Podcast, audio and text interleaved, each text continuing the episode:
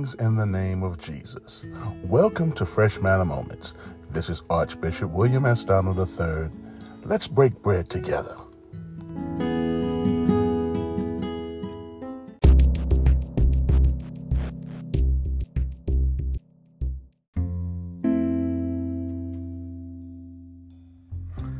Welcome to Fresh Manor Moments. Again, I'm your host, Archbishop William S. Donald the third. Today I want to just consider for a few our friend King David. King David was a mighty man of valor. We understand and know from the word of God that he was a man after God's own heart. In Psalm thirty-four, he penned those famous words, "I'll bless the Lord at all times. His praise shall continually be in my mouth." As I read the story of King David, and as I read the psalm, my mind just goes back to the understanding I got out of what was going on when he penned these words. See, David was running from Saul, and he was fighting, and he was a mighty man of valor, uh, but he didn't start out that way. He started out, we see him first as a shepherd boy. We see him battling Goliath. We see him as Saul's music minister, and we see him growing, and his reputation grew, and Saul was very jealous of David. But David was the type of person that he would do no harm to God's anointed, even at the threat of peril amongst himself. Well, at the caves of, of Adullam, David was placed over a host of four hundred men. And at this time, in the cave, they, you know, as they folks talk when they have downtime in the military, David was rehearsing all that he had been through up to this point. He, he spoke of how he had basically had to run from his, for his life from King Saul. He spoke of how he was victorious against Goliath, and he went on and he penned these magical words, not magical, excuse me, majestic words, "I will bless the Lord at all times." Because you see, David understood and knew the power of praise. David understood and knew that it didn't matter what was going on in his life, God is still worthy to be praised.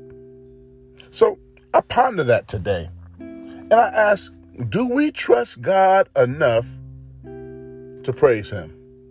Do we trust God with our praise? David spoke about blessing the Lord at all time and praises continually being in his mouth, but can we say the same? Can we say that we honestly and truly give God praise throughout all of our circumstances? Let's look to King Jehoshaphat for a moment, a descendant of King David. He trusted God enough with his praise, even in the midst of uncertainty. For you see, the, the children were surrounded by, from all sides by the enemy. And Jehoshaphat, even though he was a king, he ran out of things to do. He had no clue what he should be doing. Paraphrasing Jehoshaphat, he said, "Look, I don't know what's going on, Lord, but I'm just going to keep my eyes on you." He needed a word from the Lord, so he prayed to him, stating that he's going to keep his eyes on the Lord. You know, we all go through. We all have moments of uncertainty. We all have moments of uncertainty in this uncertain world, but we have to understand and know we serve a mighty God who's not changing. Jehoshaphat got his answer when God gave his prophet a word for the king and basically told him that the battle wasn't his. It belonged to the Lord. He gave him instructions where to go, because even though they didn't have to fight in the battle, they had to show up. You know, we all have our personal battles, but when we give them over to God and show up, we should do just like Jehoshaphat did. We should trust God enough to trust him with our praise. Well, the praise that went forth was so deep and so honest and so sincere that when the enemy heard the praises, oh my goodness, they were discombobulated. They ended up turning on each other and fighting each other and killing each other off. The Bible tells us that it took three days to gather the spoils of the battle. All because they trusted God enough with their praise. Beloved, do you trust God enough with your praise? Can you truly and honestly say that you can bless the Lord at all times and his praise shall continually be in your mouth? I have a friend, Pastor Jamie Chambers, Jermaine Chambers. Pastor Chambers once said something, and I don't know if he was the first person to say it, but I heard him say it, and it resonated with me. He said, I only praise God two times. I praise him when I feel like it, and I praise him when I don't feel like it. That's a parallel to David saying, I'll bless the Lord at all times. We have to understand and know that the qualifications of a praiser is to have breath. In Psalm one hundred fifty, let every breath, let everything that have breath praise ye the Lord. So if we're breathing, we're qualified to praise the Lord. But again, do we trust God enough to praise him? All right, let me tell you, it is a great thing to praise the Lord. Praise is comely for the saints. In other words, it looks good on us. When we praise God, no matter what, it looks good on us. And the Bible even goes even forward to say, he gave us a garment of praise, a garment of praise for heaviness. So when we're downtrodden, when we can't see our way through, lift up a praise. Hallelujah, to God be the glory. In the last few years here, throughout this pandemic, covid nineteen has touched all of us in a myriad of ways. Some were just sick, some were very sick, and some even lost their lives through the horror of covid nineteen. And for the families that were left behind, I know it was difficult to see light in a dark situation. But Paul wrote to the church at Rome in the eighth chapter of the book of Romans, and he stated, all things, well, he stated, for we know, all things work together for the good of them that love the Lord and are the called according to his purposes. God's purposes.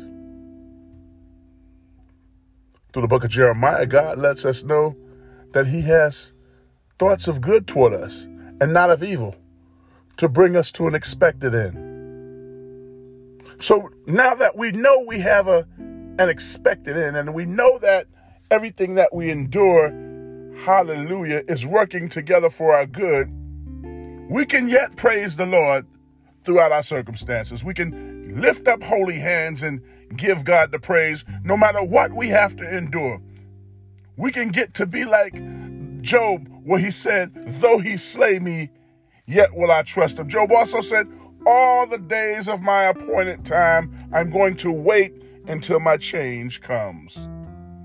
Good God. And, and while we're waiting for the change to come, we're not going to sit there and mark time. We're going to serve the Lord with gladness and trust him enough to trust him with our praise.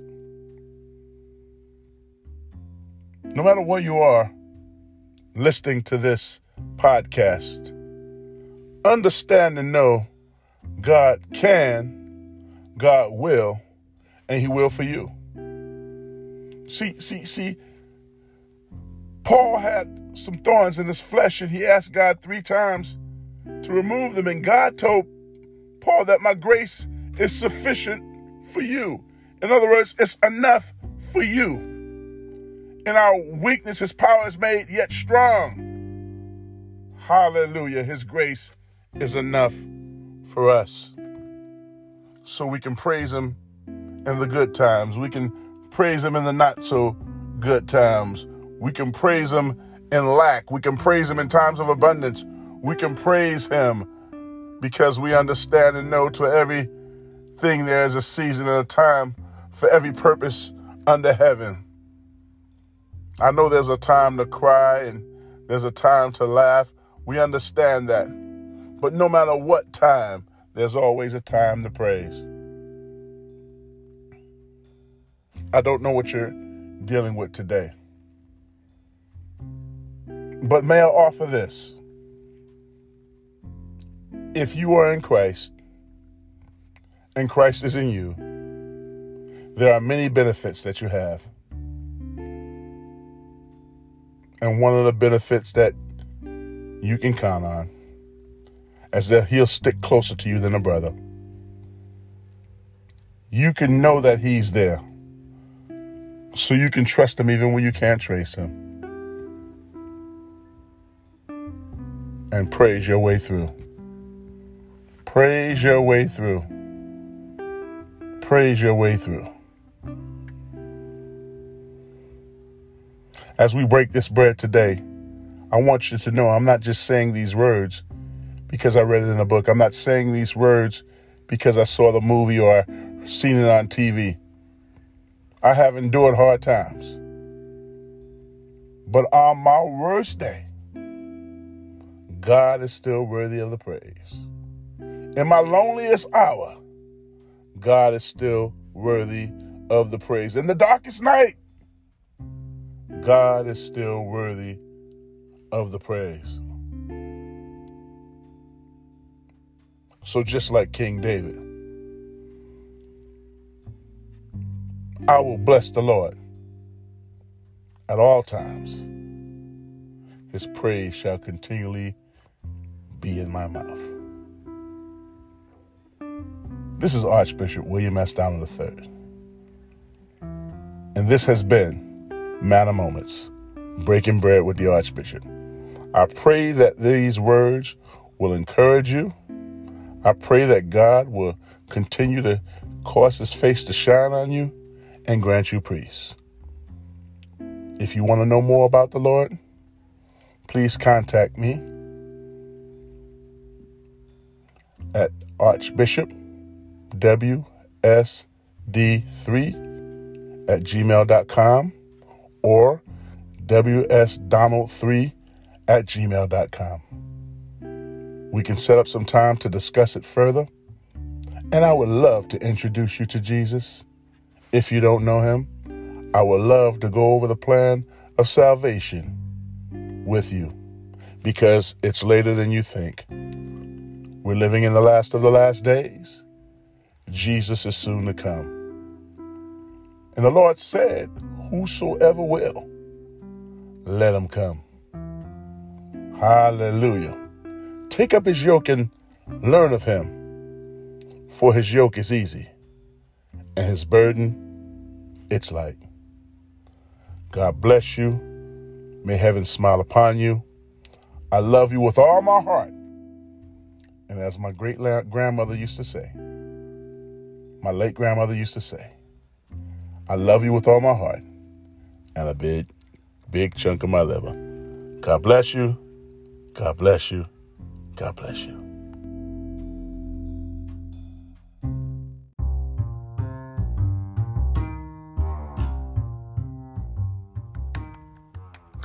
Thank you for tuning in to Breaking Bread with the Archbishop on Fresh Manor Moments.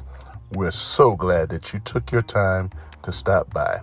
We sincerely hope that you were blessed with these words.